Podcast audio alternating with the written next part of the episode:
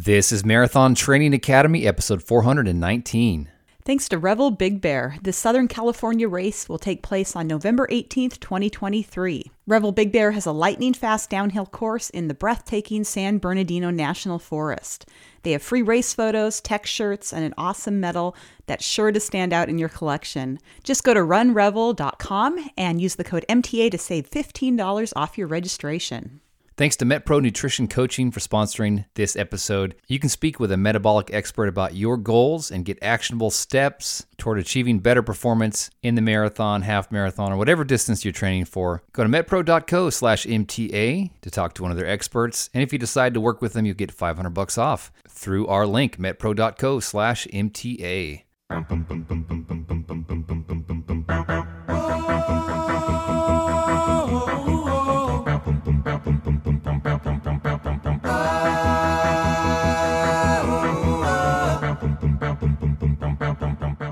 Hello, and welcome to the MTA podcast, where it's all about empowering you to become a stronger, tougher version of yourself.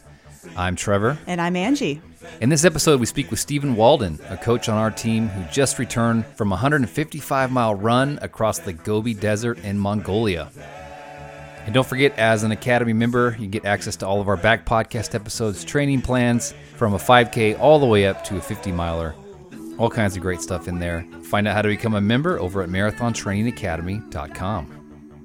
So, Angie, I think two episodes ago we talked about how Courtney Dauwalter won the Western States 100 miler this summer, set a new course record. Well, she's back in the headlines.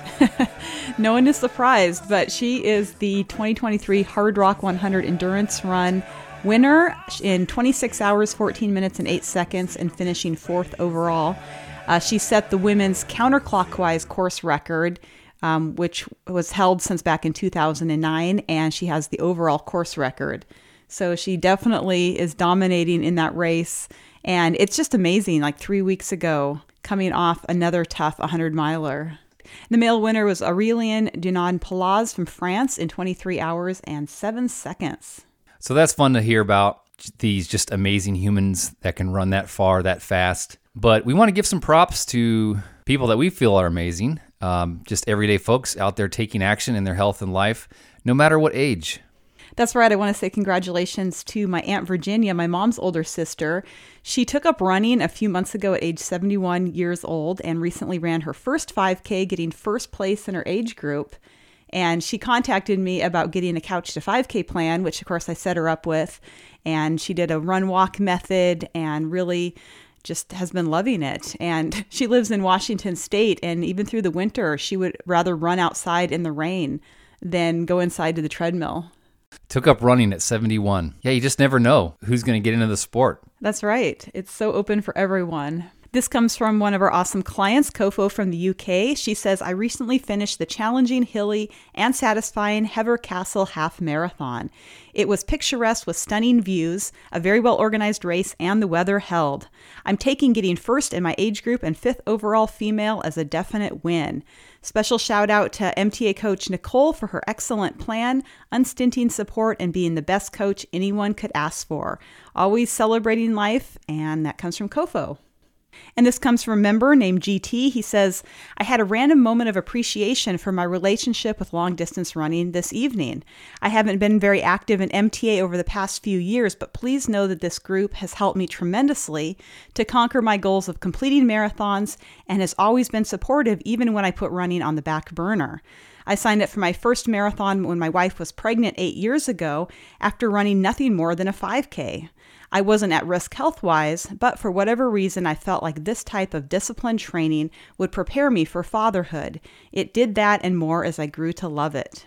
Long distance running improved many aspects of myself that I would never have expected. Now, as a dad of two, I've let the priority of marathons and running slip to the back burner, but I find myself looking out decades into the future. Will I be fit enough to keep up with my grandkids? Will I be able to run a marathon with my kids one day? How can I ensure that I keep up with the family 30 years from now? Those are good questions. Yeah, things that definitely we all start to ask ourselves. He says, I try and appreciate the moments and live for today while my mind goes off decades into the future. Running and having a plan to keep at it helps me keep that focus by giving me confidence. Thank you, MTA, for the support. It's great reflection. Well, big congrats to all of you out there just getting in the miles. We hope you enjoy this conversation with Coach Steve. Steve just finished the Gobi March in Mongolia. He's going to explain what that is. He's one of our coaches here. Uh, we actually have 15 coaches on the team now. Um, he's a 253 marathoner, and he's also 330 pacer at the New York City Marathon. And also, he's a self professed running geek who loves to dive into the science of training. And you really do have to pay attention to details in order to run one of these desert races where you, you're carrying your own stuff. And so, like, every ounce matters. right. and you're fueling, and just so many things have to be dialed in. I have been waiting for us to talk about Mongolia because I have this Mongolian throat singing music that I wanted to use on the podcast. Angie, you've probably heard me play this song in the car before. How could I not? it's so awesome. The pinnacle of your podcasting career here. That's right. It doesn't get any better than this.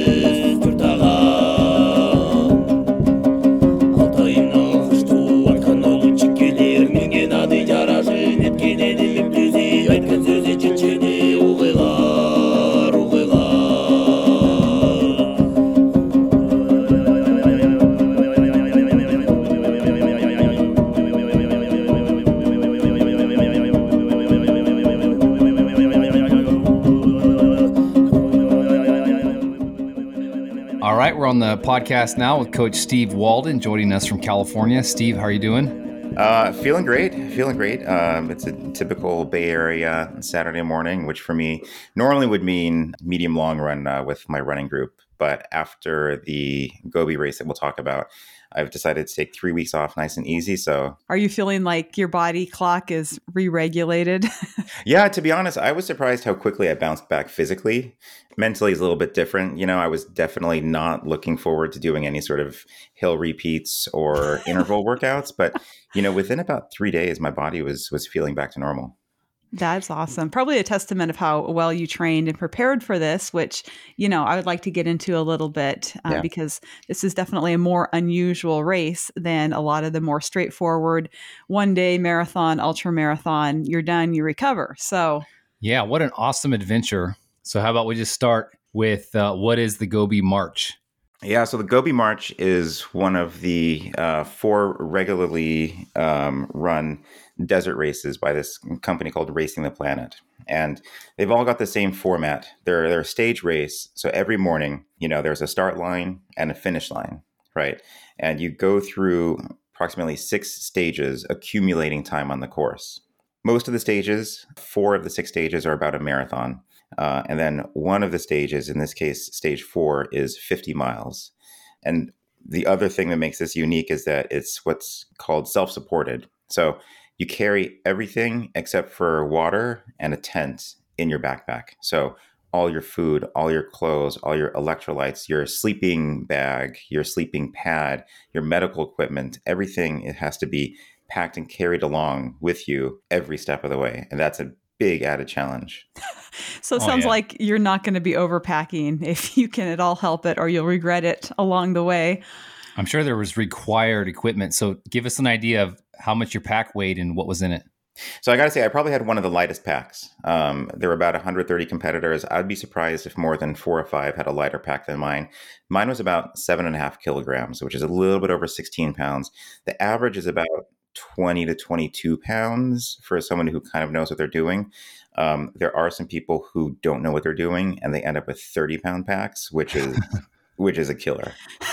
Like jars of peanut butter.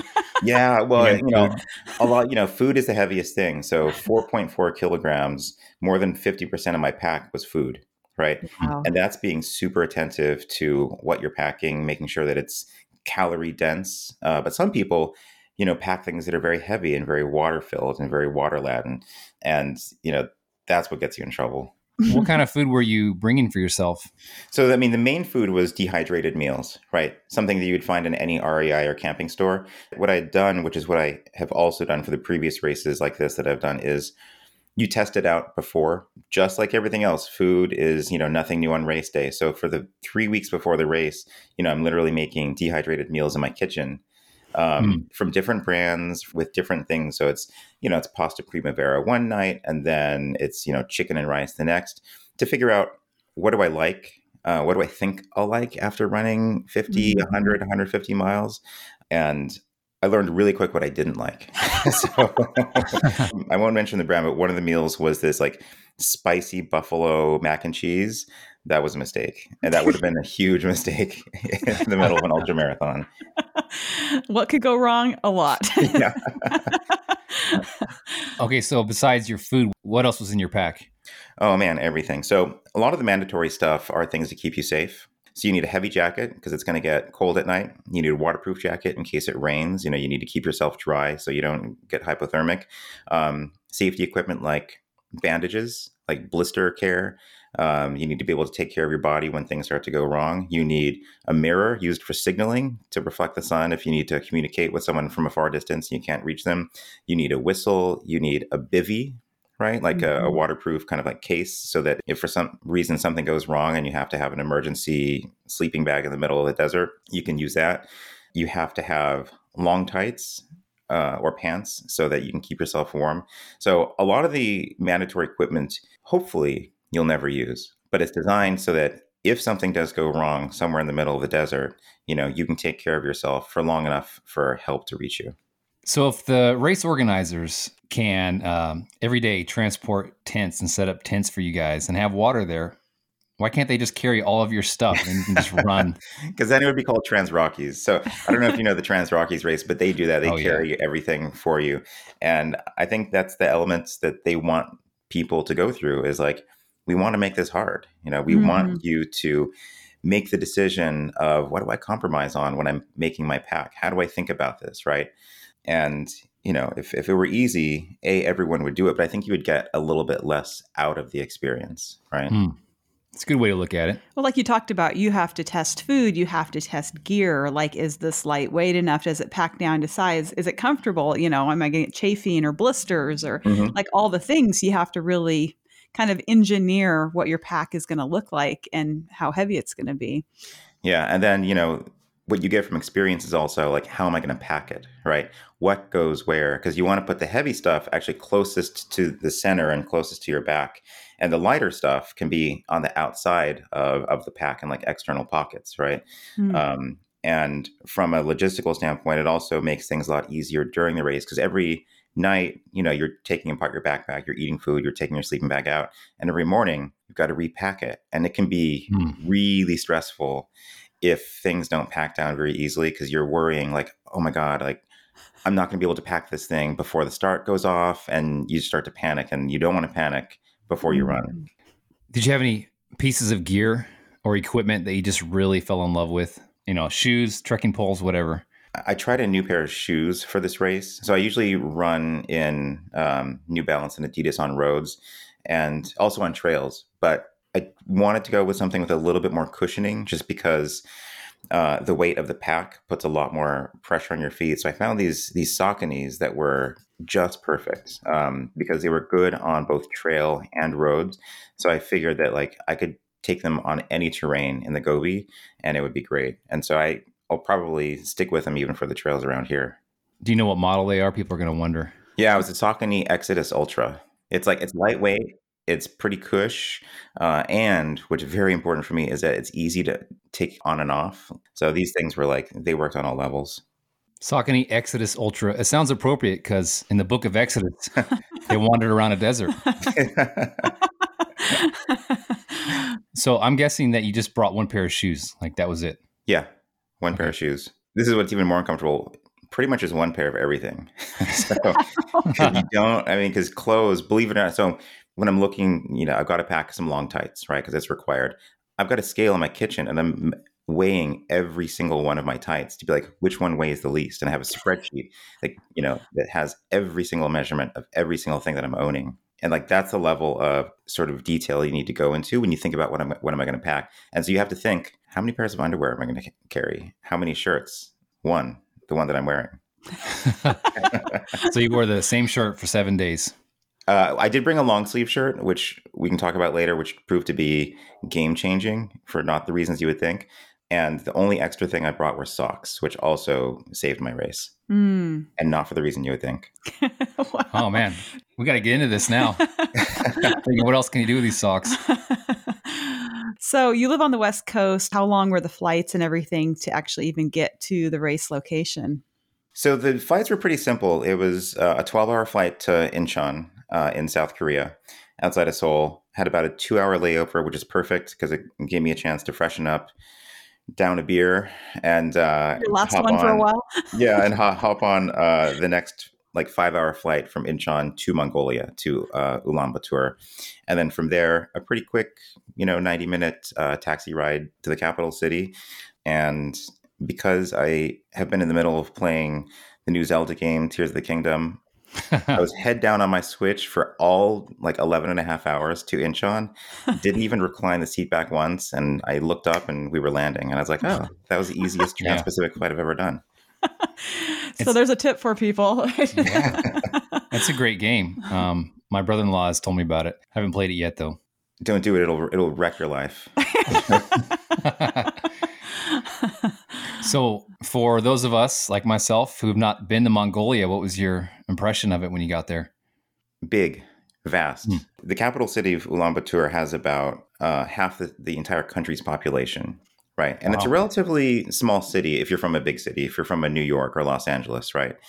What that means is that outside of the city, it's just just stretches forever. The Hmm. grasslands and different type of desert terrains, it just seems to go on like forever and forever.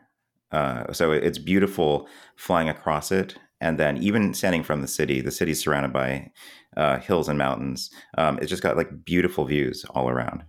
Nice. We'll have to go someday, Angie. Not for that race. There's got to be like a trail marathon somewhere. I'm sure there is. In There Mongolia. That's what I'm looking for. so, how long did you have in country before the race actually started? I had about two and a half days. Okay. Um, they require you to get there at least one day before, but I wanted time to acclimate a little bit just to the, the time difference. There's a bit of altitude change. So most of Mongolia, where we were, sits at about 4,500 feet above sea level. So nothing crazy high, but definitely not sea level. Um, and those two and a half days were just enough time for my my kind of clock to reset, get a couple decent nights sleep, get some food in me uh, before heading out to the desert. Yeah, because you don't want to start like underslept, underfed, because that's going to be a huge component of a stage race. Probably is, you know, less than ideal sleeping and Hundred percent. not the ability to eat anything that you want. yeah, you know, because you know, like we like we tell all of our athletes, sleep is probably the most important things when it comes to recovery, and then mm-hmm. nutrition, and both of those are going to be compromised during the race. So do all that you can beforehand to make sure that you are, you know, your your energy levels are topped up, hundred percent. And this is actually your second stage race with this company, right? Uh, That was my third. I did Atacama in 2012, and I did an Iceland race that they had for Ah. one time only back in 2013. wow. Nice. So you're kind of getting to know some of the people, maybe. A little bit, yeah. I mean, the race organizers, you know, you get to know over time, and uh, I did this with a good friend of mine as well, who both who did both of those other races with me. Um, Mm. And because it's been ten years since I did the last race, I didn't know any of the competitors going into this. Unlike Iceland, when I knew some people who you know had done Atacama, but really met some great people along the way, you know, during the week uh, that I'll probably keep in touch with for the rest of you know my life. That's cool. Okay, so let's go through the stages. Just kind of give us the uh, blow by blow. So the first day was uh, about 40 kilometers, and it was probably the biggest confidence builder because it was my kind of weather on the first day. It was cool, it was overcast, almost seemed like it was going to rain. So, really good for a runner, right? Uh, because there are people who hike these um, at the back of the pack and they're a little bit less affected by weather. But if you're going to go for a fast time like I wanted to go for, this is my kind of race. It was also pretty flat. There's only one hill in the middle. And so, I found myself, you know, running with a good pack of people, which was great. I will say, like any other race, a lot of people go out too fast. People were so excited, you know, after getting to Mhm. the start line. So they actually you sleep there the night before, so that in the morning you're already at in a camp. And I think people just had all this energy, and they did a countdown. And once they hit go, people just charged off like it was a 5K. I was like, what's going on? You know? I'm like, I'm gonna get swallowed up by all these people. But within a few miles, they all came back to me except for, you know, like the the top guys. And but yeah, the first day was was straightforward. It was it kind of lulled you into this false sense of security because uh it felt great. When I was training and thinking about this race, my training didn't go quite according to plan. So I was thinking in terms of finishing, it's like top 20 be great, you know, but really just getting through this, being able to run the entire thing is, is really what my main goal is. But after the first day, you know, I finished in ninth. And then I started to think, oh, you know, like my competitive side kind of came in, like, oh, I've got to keep this up, keep this up. um, and that was difficult because starting on the second day, those overcast skies with cool weather all went away. Mm. oh. and so a lot of the rest of the race in the middle became about heat management. wow. Hmm. That's tough. So, what time of day did you finish uh, the first stage? Um, right after 1 p.m. in the afternoon.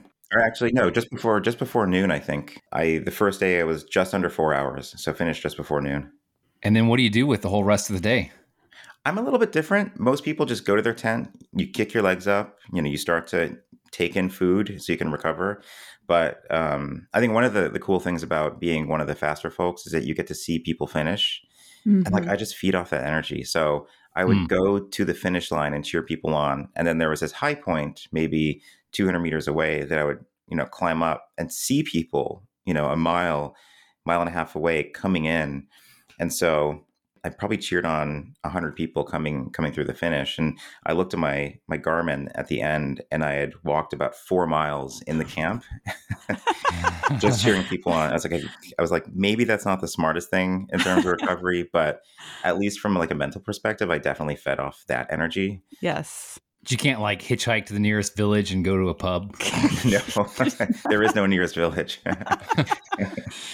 Just everywhere you can see for miles and miles around, just nothing, just desert expanse, sort of pasture land, I should yeah, say. I mean, you'll see some what they call gers, yurts, right? But that's how people Yep. live. Like they don't live in cities; That they live in in yurts and gers. And you might see one every couple of miles, maybe off in the Wow. distance. You'll see more horses and more sheep and more cows than you'll ever see people. Mm. All right, let's go to day two. Uh, day two was very indicative of a lot of the race, right? Day two was also pretty horrible for me because it just kept on going and going and going. It was about another day of about 40 kilometers, not a cloud in the sky.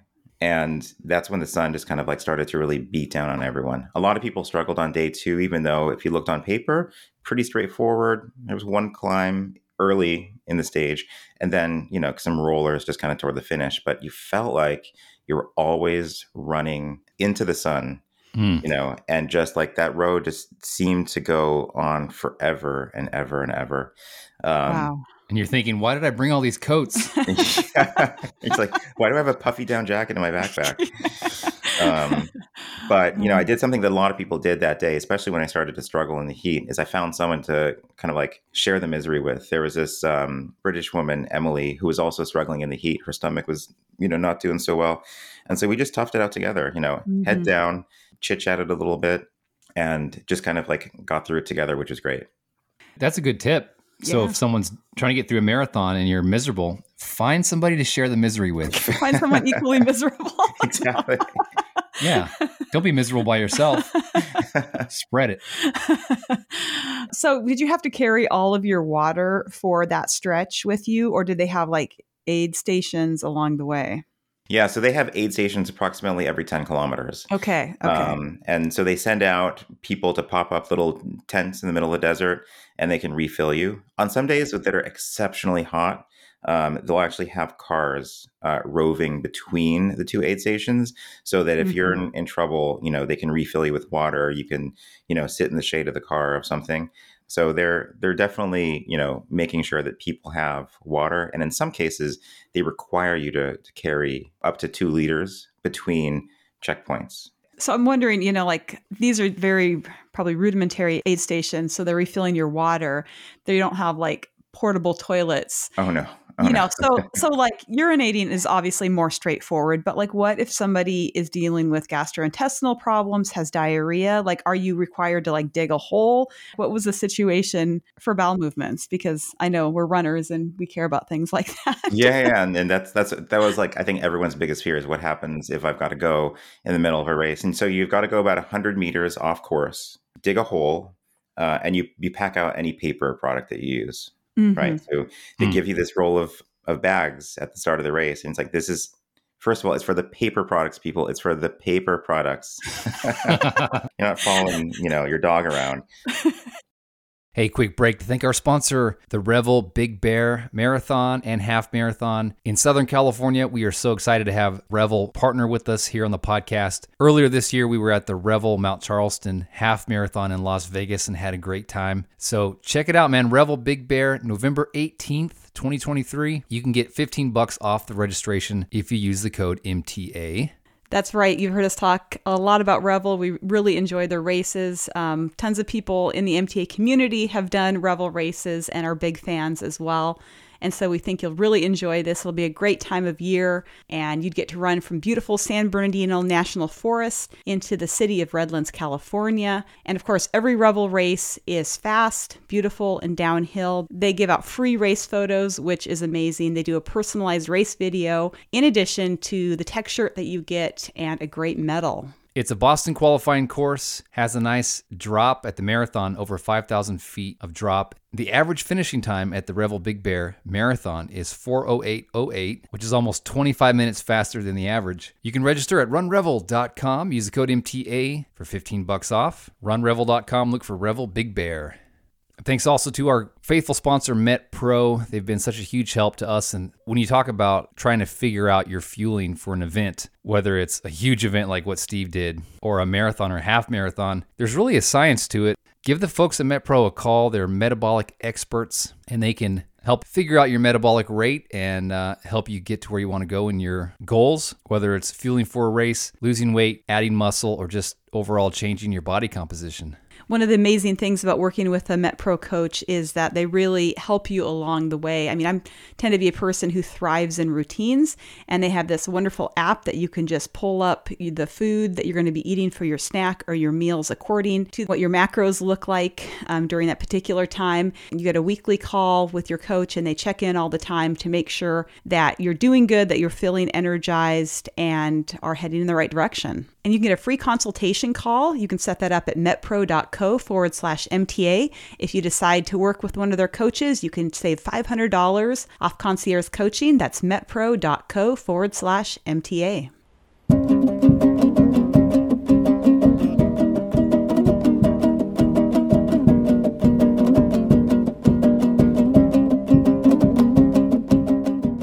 Okay, so day three now. By this time, had anybody uh, dropped out? So one person dropped out at the end of day one. Um, everyone got through day two, which is really good. Everyone got through day two. Day three is where things changed. Um, so at the the camp at day two was shielded by this huge like mountain hill behind us, and Mary, who's the owner of, of the racing company, was doing the course briefing in the morning, and she points to it and says, "You're going to go go over that mountain to start the day." Wow. And you just look up, and it's probably I don't know a 800,000 foot climb. 800,000 feet. That's a lot.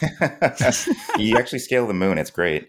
Um, and so you're, I mean, you're scrambling for some of this. You're going, I think the first mile probably took me about 50 minutes. I mean, that, that's how slow this thing was. And you got over that. And I'm thinking, okay, great. The worst is over. Uh, but then you got to go downhill. And for me, this is where my, my socks ended up saving me. The pounding of the backpack is really, really hard on your shoulders and your back. Mm-hmm. And going downhill, my straps were killing my collarbone, just absolutely putting all this pressure on it mm. to the mm. point that I was like, I don't know if I can run because it's so painful. But I had these socks that I'd packed in the outside of my pack because you put the light stuff on the outside. And I just stuffed them under my under the straps. Wow, Not sure if it was going to work, yeah. and it was like heaven. I was like, "Oh my god, I can actually run." That was yeah. that was for me thinking I've got to scrap the entire race and walk the thing because it's too painful. I went from wow. that to like, okay, let's go. Had a little MacGyver moment there. And so I felt great for the next, you know, about 15 kilometers till I got to the second checkpoint for that day, which is about midway for that stage. So it's another 40, uh, 40 kilometer day. And they say at that checkpoint, okay, the dunes are coming up, and you've got six kilometers of dunes, about two and a half miles. And I'm like, okay, let's do this. And I left that checkpoint with a couple other people, and those dunes were just tore people up. Mm. Uh, nothing crazy if you're just looking at it, but you try to climb some of these, and for every, you know, it's like two steps up, one step back, two steps oh. up, one one step back, and a lot of us went on went up some of these dunes on all 4s mm-hmm. You know, that's how much wow. traction we were trying to get, and two and a half miles of that, people were just left in pieces. Oh yeah, yeah, that sounds sand grueling. getting in everywhere, probably. Oh, it was so bad that I, I didn't even bother emptying out my shoe because they just would have gotten back in. I had to wait for two and a half miles of that when my, you know, my feet are like stuffed in my shoe um, to finally empty them out. And there was this is where people started to drop out. There was one American who physically was fine. He wasn't hurting. He wasn't dehydrated or anything. He just couldn't get up the dunes. And oh, so wow. he had to pull out, mm. he had to backtrack and pull out to be like, I just can't get up these dunes. I'm going to get stuck there forever. Oh my goodness. Um, and so I saw him in camp afterwards and he's moving fine. He's totally fine. He just couldn't actually get over these dunes. And Man, another another woman, uh, a Polish woman, um, I think she actually passed out during that section. It was so difficult. Oh no! Wow, that's and if it's hot at the same time, and yeah, you're having to scramble and crawl yeah. and slide, and that yeah, that and it's exposed. And there was, believe it or not, they had a camel, they had a camel in that section to help uh, extract people, to help rescue people. Whoa. And so she got a camel ride back because you can't get. I mean, you can't just drive a car over these, you know, over these dunes. Um, but yeah, so emergency camel evacuation. That's a first. Wow. Yeah. That's interesting, uh-huh. man. So that really made you fully realize, oh, I signed up for a desert race. This yeah. is a desert. that, I mean, that's up to everyone because it was incredibly slow. It was very difficult physically. You know, you're like on all fours, right? Mm. Uh, and mm-hmm. you get through it, and you still have 15 kilometers to go. You're like, oh, oh man. And I caught up with this guy Giuseppe, and uh, I actually finished with him because he was in so much trouble that I didn't want to leave him behind. Mm. Uh, he would have to stop, and he would just be retching you know, oh, nothing's no. coming up. And I'm like, oh man, like I can't just like just be like, see ya, I got a race to run. Um, so check out the MTA podcast. See ya. Yeah, yeah. like and subscribe. I'm Coach Steve. um, and that that's actually another thing that you'll you'll see people do. And I was listening to uh, another podcast where Ken Rideout, who was the winner of this event, did something very similar. He was running with the lead runner on the long day, and um, he's like, "I can't just leave this guy behind." You know, we're, we're battling yeah. each other out, but like you gotta take care of other people in the middle of, of the desert. And so I actually finished that day walking with this guy Giuseppe because he was in so much trouble. I'd run with him on previous days, and I was like, okay, like let's let's get this guy to the finish. And mm-hmm. where was he from? He was uh, from Italy, living in Turkey quite an international mix of people that show up to these. Oh yeah, all over the place. That's cool. Yeah, I met this guy Dejan from uh, Croatia, who I learned uh, ran for president like years ago. Like these people are all over the place. he was he at some point he was like a pro soccer player, and then he was also uh, a candidate for president. I was like, wow, yeah, why not? Very successful people, right? You're just right in the mix there. That's right. Yeah, and I'm like, I'm just here. um, but then, so I mean, the funny thing is, so that's day three, right? It starts off with this brutal climb the middle of it are these sand dunes. No one had had anticipated that because when you looked at the course profile ahead of time, it was kind of flat because these sand dunes aren't aren't terrible. One big climb in the beginning, but that's it. So everyone's thinking this will be an easy day because the fourth day is the 50 mile day. There's no way the race organizers are going to make us go through hell. No, they made us go through hell. And then everyone's at camp thinking, how am I going to get through the 50 mile day the next day? Wow. Mm. Yeah. You're just, you're not even halfway through and yeah. a huge day is ahead. That really would start to mess with you mentally yeah. and emotionally thinking, do I have what it takes? Do I want to have what it takes? You know? Yeah. You've basically done three marathons, three days in a row. Mm-hmm in this grueling terrain, and then boom, 50 mile day coming up. Yeah. And then the format is the day after the 50 mile day, you have another marathon still. and not even a beer at the finish line. Mm. No, they actually had beers. Oh, they did. Oh, they did. They had beers. Yeah, they had beers and pizza. Oh, the last day. Yeah, on the very last day. Okay. Oh, okay. I'm, that's what I'm saying. Like after the desert day or the, the the sand dune day and the 50 mile day, no beer. Oh no, no nothing. Dehydrated meals and uh, and water. How were you sleeping at night? I mean, were you? I'm sure it's you know not overly comfortable. What about like the the night sounds of the desert, the other people around you? Like, how much did that affect you? Not too bad. I'll rate my sleeping as like a C minus. Not great because I woke up a few times, but not as bad as it was in some of the other races that I've done. There were four people in our tent. It was myself, my friend Mike, this guy from Abu Dhabi called Ahmed, and then this guy from Singapore called Kai. Ahmed and Kai, they slept so soundly. I'm like, how are you doing this? I almost wanted just like just to nudge them and wake them up because you could could tell from their breathing patterns that they were like in a deep sleep. And I'm like, oh, I hate you with jealousy right now.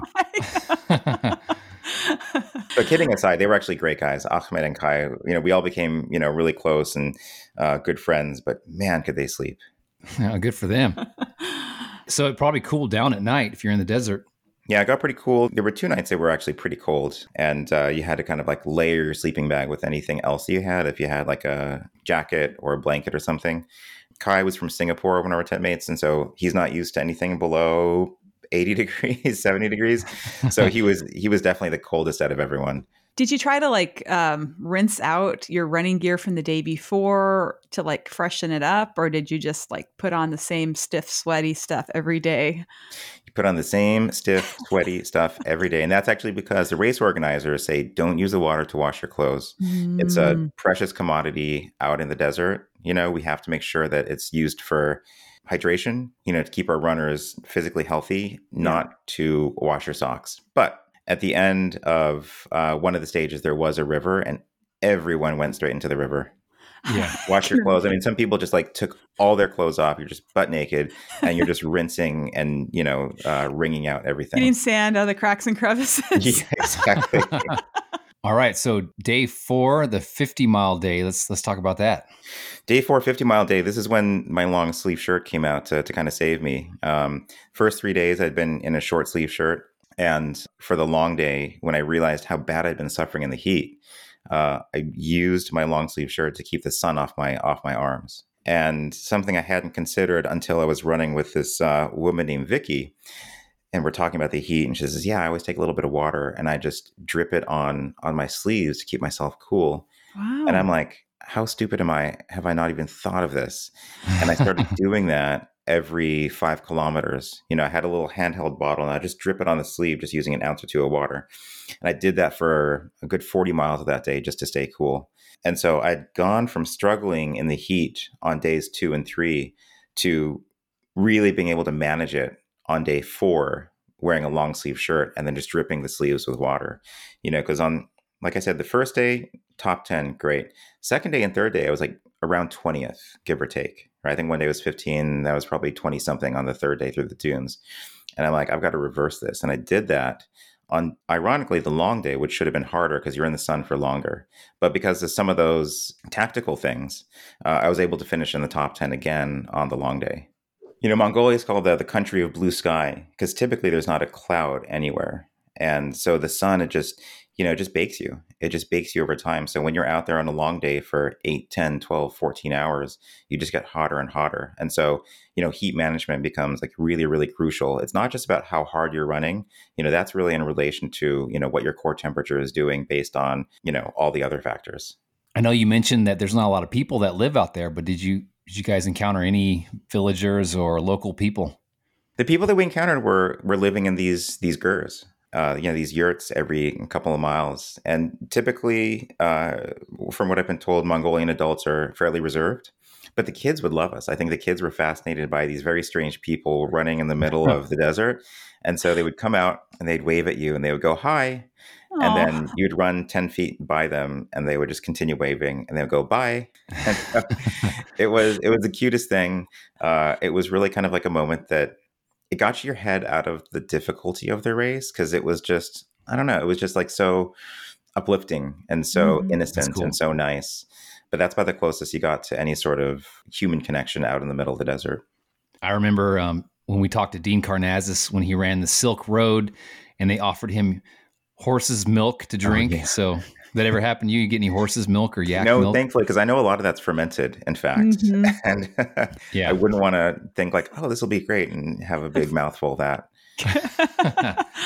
Oh, wow. Were there any like snakes? I mean, did they give you warning about things to watch out for as you ran? You know, because I'm guessing a desert, there'll be some sort of like Critters. critters.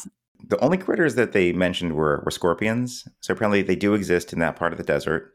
Um, so they said if you do have to use the restroom uh, on the course before you squat somewhere, you know, make sure you do a quick inspection. Uh, I didn't come across anything, thankfully, except for uh, what would be a large critter on the long day about a mile before the camp. So you can see the camp in the distance. You've got a there's a highway and there is a tunnel that goes through it. And I'm approaching the tunnel, following the flags, and there is like an 800 pound bull just Oh. sitting in this tunnel. And you have to go through there. and you got to go through there. And I'm thinking, I'll just run Uh, over the highway. It's fine. You can have the tunnel. yeah. yeah, this is yours. This is yours. I'm fine. I'm the I'm the foreigner. It's it's good. It's good. And so I got I finished that stage and I told some of the staff like FYI there's a giant bull in the tunnel and they're kind of like laughing it off. And mind you, I'm fast enough where I finish the long day before the sun goes down and I'm Mhm. thinking it's fine for me, but there's going to be someone with a headlamp at midnight following these flags going through the tunnel and they're like, "Oh, that's a good point." freaking out, like they scream, like scare the thing. There's like, you know, Oh, that's a good point. They actually drove some cars there to get it out, honking at it, flashing the lights. This thing wouldn't move. And so they actually just, I think that they stayed there with the car just to light up the tunnel so people could see, hey, FYI. this Yeah. dude came to get out of the sun and he's not leaving. yeah. This dude's found a new home. Wow. Some bulls live underground. yeah. So, do they keep track of your cumulative time um, after every day? And so, Mhm. your ranking was based on just every day. Yeah, and so uh, they actually provide results after a few hours after everyone's gotten back to the camp. And so I was actually checking where my overall standing was and what my standing was for the day. So I actually knew if I had to push who I had to try and you know leapfrog ahead of in the standings. That's one of the big reasons that on the day after the long day, you know, there was still one more 42.2 kilometer day. It was exactly a marathon.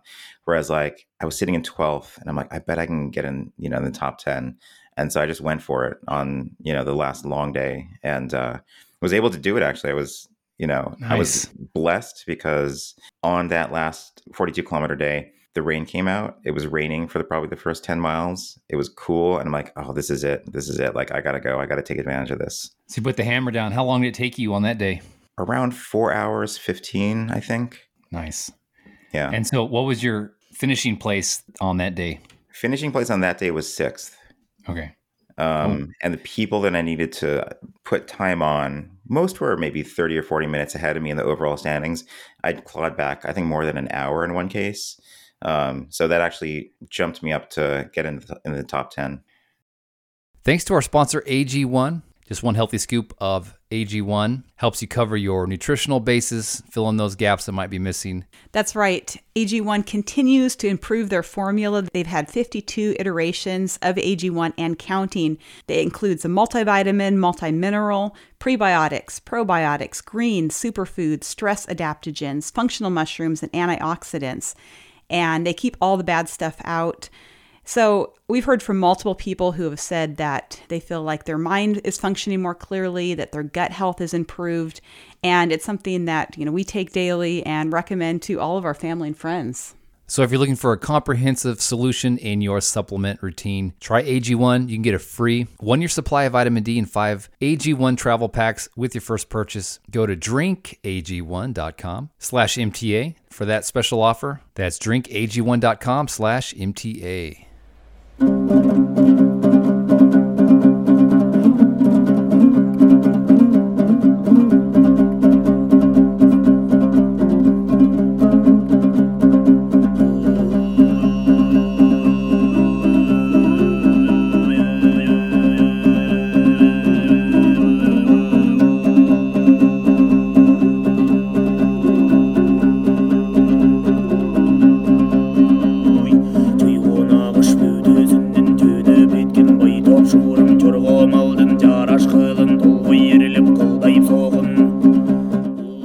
Was going to ask either on that sand dune day or the 50 mile day, did you ever have thoughts of like, what am I doing out here? Oh, for the sand dunes? Oh, for sure. Oh. Because in the middle of it, you know, after about a mile, mile and a half, I'm thinking, I, I don't know how I'm going to get out of this. You know, there was there was one wow. tree, one tree in the middle of the sand dunes, and I sat under the shade for probably two or three minutes just to just to regroup. And I'm only halfway through it, and I'm like, oh man. The reality is, you have to get out of it because you're in the middle of it. Yeah. Um, so I'm like, let's just go. And like on the second day where I struggled and, you know, walked with Emily, I try to latch on to other people in the sand dunes and like, let's just get through this together. Let's just mm-hmm. come on, head down. We all want to stop. But, you know, you can really feed off the strengths and sometimes the weaknesses of other people and forget about how difficult it is in that moment. There you go. And so the final day, that was just sort of a shorter run, kind of a celebratory run. Oh, right? the final day is kind of like the Tour de France. It's it's simple, it's easy. This was about four and a half miles. Uh, okay. There was one hill climb and then a descent into uh, a town. And you know, for a lot of people, it's a victory lap. A lot of people will jog or walk with the people in their tent. You know, kind of like as a family, get there together. I was like, I'm gonna crush this. Let's go. Like I kind of wanted to, you know, just honor the spirit of of giving everything right? And so mm-hmm. I was just prepared just to go into the red zone and, and push from the start. And that's exactly what I did. Like the, the guys at the front, we all just pushed super hard off on that final climb and then just gunned it into town. Uh, and I think that was the right, it was the right way for us to kind of finish our race. Mm-hmm. Yeah. Wow. That's quite a finisher's kick, right? After all that running. yeah. Wow. so I'm guessing it probably felt good to take a shower that day. Oh my God. It was amazing. I mean, although you, you, think you're over, you know, you, you think you think you're done. You've crossed the finish line. They give you the medal, put some beers and some pizzas in your hand, and then they say, "Get on the bus. It's seven hours back to town." Oh, oh man, seven hours. like I'm gonna need more beer for this ride.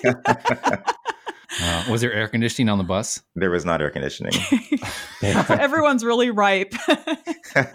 I mean, the truth is, your nose stops working after the second day. Mm-hmm. So, um, you're just surrounded by lots of different scents and uh, you don't smell yourself. We got back to the hotel, sharing a room with my friend Mike, and I'm sitting down. He's taking a shower. His backpack is sitting in front of me that he's been running with for seven days, and I smell it. And I'm like, oh my God, that is horrible. and that's when I realize I'm not smelling the backpack. I'm smelling myself. I was like, oh. oh my goodness. So did you deal with soreness, you know, after any of those days of like body parts that were just really stiff and you thought like, oh, how am I going to get through this day? You know, my hip, my foot, like my whatever. Yeah, I got really lucky because I didn't have any mechanical problems, um, which made me nervous because about a week before I left, I went on an easy run, right, with some friends. Just we're just jogging on some trails, and I sprained my ankle. Um, and I'm like, oh. Hmm. how did I do this? I, there was it was a very bushy area, and you couldn't see your footing. And my leg went one way, and my foot went the other. And that's what I was most nervous about is just getting through uh, with an ankle that I just you know landed really bad on. So I actually didn't run for the week before the race just to lay off. I'm not going to get any fitness in the last week, so just take it easy. Mm-hmm. Um, and knocked on wood a few times, and it all worked out. Um, I, I think a lot of it is paying attention to your body during the race you know, knowing when to push and when to kind of like pull back a little bit because the strategy for all, all these for these stage races is like get to the long day with energy to mm. get through it, right? And you can get through that, and then the stage after that, you can run on, on adrenaline. But it means being conservative for the first three days, and mm. then pushing on the long day, head down, and then just going for it on the last day. And you know, I know my body well enough that I think I rode that fine line between pushing yourself over the edge and kind of like maintaining a stable trajectory for the entire race. That's good. I want to go back to food a little bit, you know, because you had allocated what to eat probably for every single day. And like, what if you're extra hungry one of the days? Like, having the self discipline not to eat into your rations for the rest of the week. Was that hard at all? It's tough. So the race says you need 2,000 calories per day minimum right? Mm, so yeah, minimum. they do gear inspection before the race, and they and they say, "Show me your food, show me your calorie list, show me the calories," because they want to make sure that you you know you're safe on the course. So minimum of fourteen thousand. I packed eighteen thousand, and I had a plan for what I would eat in the morning, what I would consume on the course, right? So like powders and whatnot, and then obviously what the meal is going to be in the evening. And I think my plan was like 85% good. You know, two things I didn't account for were some powdered drinks don't mix very well when you're like jostling, right? So anything uh, with like protein powder in it gets very frothy and yeah. doesn't like to to mix very well. So in hindsight, I would have gone with pure just like sugar things. So I was using Skratch, you know, and I should have used more of that rather than some of these recovery drinks that have some protein because it didn't mix very well. Um, and then the other thing was I didn't always want the things that I wanted when I wanted them right? yes. So I timed things like, oh, I need a peanut snack at you know this time after the race, and I'm looking at these peanuts after. I'm like, I don't want you. there's probably some trading and bartering going on in camp. Oh, there's a lot. Huh? yeah, there's a lot. Um, you know what also happens is that people typically will bring extra food especially if you not if you've not done one of these races before i think you kind of like overestimate what your appetite's going to be um, and so after two or three days, people realize two things. One, I'm not eating this much. Two, all this extra food that I'm carrying is extra weight in my pack. And they start just like shedding all this food. And if you mm. go hmm. into the lost and found, you know, you can pick up other people's meals after two or three days. There you go, Angie. that would be my strategy. I'd be the one who brought like 5,000 calories per day because I'm like, I'm not going to go hungry and that's like one of the really difficult things is because you're probably burning about 5000 calories mm-hmm. a day for mm-hmm. this right yeah, yeah, and most people are packing between 2000 and 2500 so you will be in a calorie deficit for an entire week and pushing yourself physically so it's it's really difficult to kind of like find out where that line of compromise is yeah for sure so were you thinking like at some points during the race like dreaming about meals that you would have when you were back to civilization like if it wasn't for Dejan, who I mentioned earlier, I would say no. But at some point on the long day, we did go through one town. And the rule is that, you know, you're not allowed to purchase anything from a store. This is a self-supported race, so, you know, don't do anything, right? And Dejan said, if they've got a McDonald's, all bets are off. and I was like, I don't eat McDonald's. But the second he said that, I was just thinking about a Big Mac for like 30 miles. And I'm like, oh my God. oh, that kind of food is amazing when you're doing an ultra. it's just like, it's, it's like so high calorie. And yeah. Uh, what we didn't realize was that there was like literally nothing in this town. So there was not even the option. There was lots of vodka. So that was about it. Um, but man, on the long day, 30 miles worth of Big Macs in my, in my brain. That's funny. So, did you hang out in Mongolia after it was all said and done, or did you just fly back? Yeah. So, my friend and I decided to spend an extra two and a half days afterwards. I'm lucky enough that one of my colleagues at work is actually from Mongolia. Wow. And cool. so I hit her up. Uh, her name is Jobson. I was like, you know, tell me where to go, like what to do. And the, the funny thing is that before she knew what I was doing, she was like, whatever you do, get out of the city, get to the desert. I'm like, jobs on, I'm going to spend Check. plenty of time in the desert. uh, and so she gave me some like awesome food recommendations, restaurant recommendations. And so my friend Mike and I spent the next two days literally just like eating our way through Ulaanbaatar, the capital. It was great. well, thanks for inspiring our community and inspiring me as well, man. It's so awesome to see these epic challenges that you take on. When you got back home, did you start thinking about the next thing? I will admit that yes. I was like, um, you know, it's been 10 years since I did the last one, and I, I think I've forgotten how enjoyable it is, the the community around it. And mm. yeah, I got back and I'm like, God, I hate running deserts, but God, I want to do another one of these. Um, There's like one left, right? Sahara? Yeah, they've moved the Sahara one because of political instability in Egypt down to Namibia. Okay. Um, it gets very hot in Namibia. It'll get to 110 degrees on the course pretty easily. Um, mm. But that's the one I haven't done of their regular one. And then they have one in Antarctica. But yeah, I was like, I was texting with a friend when I got back, and he's like, like how was it? And i said it was it was epic. It was amazing. And i think every distance runner should do something like this once in their life. Mm. yeah. right? Just get yourself way out of your comfort zone not just physically but also in the sense of community and connection that you make with other people on the course. These connections that you make these friendships um, you know it's not just for the race. Like it really just continues on for a very long time. Mm. All right, man. Well, thanks for letting us debrief you on the uh, Gobi March. Don't think I'll ever do it, but uh, it's pretty awesome to, to know that people do it, men and women, just kicking ass. Oh, how many people finished? What percentage of people that that started finished? There were probably 10 or 15 DNFs, so a, a, pretty high, pretty high finish rate. Yeah. So for anyone thinking about doing this, they design it for for people to finish, right? They mm-hmm. give generous cutoffs for each aid station along the way and to reach the finish line. You know, they really want to make sure that people can can do this. And so on the 50 mile day, for example, they actually give a day and a half to finish it. So mm. there were people finishing the next morning. Wow. Mm. So it's difficult. They make it difficult, but they also make it doable. So maybe I can do it. Trevor, you too can run an ultramarathon stage race. That's right. I have what it takes to, to walk across the desert and change my life. Steve, keep up the great work. Thanks for the excellent coaching as well, and uh, the way that you help clients. It's an honor to have you on our team. I love it. Thanks, guys. All right. Hope you enjoyed that conversation. Always fun to talk with Steve. Angie, did it make you want to sign up for a big desert challenge or what? I don't know. I mean, the whole thing of carrying all of your food and everything sounds a little bit daunting. I think I would have to dip my toe in by doing more of like I was just required to carry my nutrition for the day kind of thing. And yeah. you know, maybe more of a glamping thing at night. but it does sound like an amazing adventure. Yeah, after we talked to him, I think he said, I want to find one of those races where they move your stuff and every night you can sleep in a cabin with air conditioning. so thanks, Steve, for joining us. I mentioned before that we have 15 coaches currently on the team, and all of these coaches are just out there um, taking action in their own personal life, whether it's running ultras, running marathons. Some of them are triathletes as well. If you'd like to get more info on our coaching services and what working with a coach can do for you, please head over to marathontrainingacademy.com forward slash coaching. You can get the rundown on that. Until next time, be safe out there, everyone. Remember, you have what it takes to run a marathon and change your life.